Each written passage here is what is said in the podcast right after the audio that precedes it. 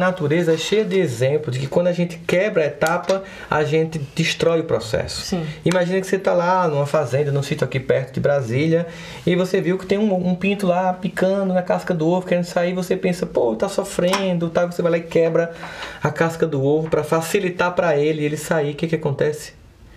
Ele morre de fome, porque aquele exercício de bicar a casca do ovo fortalecia o bico para ele coletar os alimentos.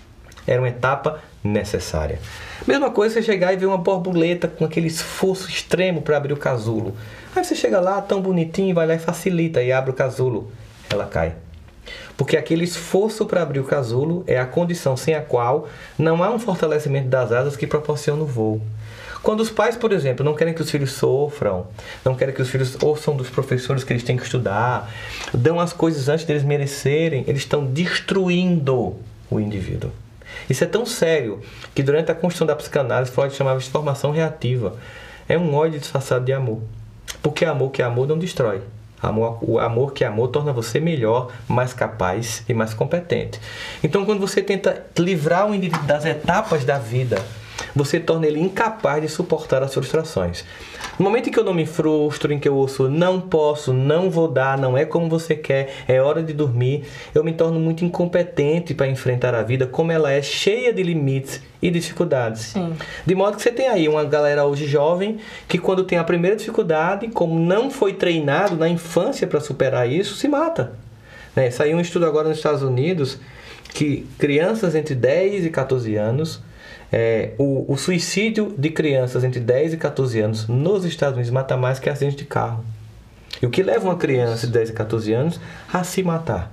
É porque ela se vê tão incapaz de responder às coisas da vida que ela imagina que a melhor saída é sair da vida.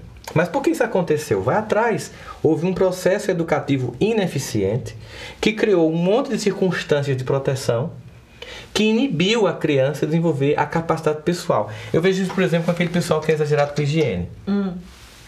Uma vez eu estava num, numa igreja no Pelourinho, em Salvador, e tinha um casal estrangeiro visitando a igreja, com três meninos. Toda vez que os meninos tocavam em algum daqueles altares de madeira, a mãe puxava e colocava álcool em gel. O que é que isso tem acontecido? Tem gerado, por exemplo, nesses países, pelo excesso de higiene, um conjunto de doenças autoimunes. Sim. As crianças não desenvolvem imunidade na infância, na fase adulta ficam com doenças como lúpus tal. Da mesma forma, imagine isso emocionalmente falando. Sim. Se toda vez que você cai, eu tomo, não, não chore, não, mamãe tá aqui, papai tá aqui. Você não tem que vivenciar essa experiência. Eu lembro que hoje em dia os pais botam as crianças para dormir no, com elas no quarto, né?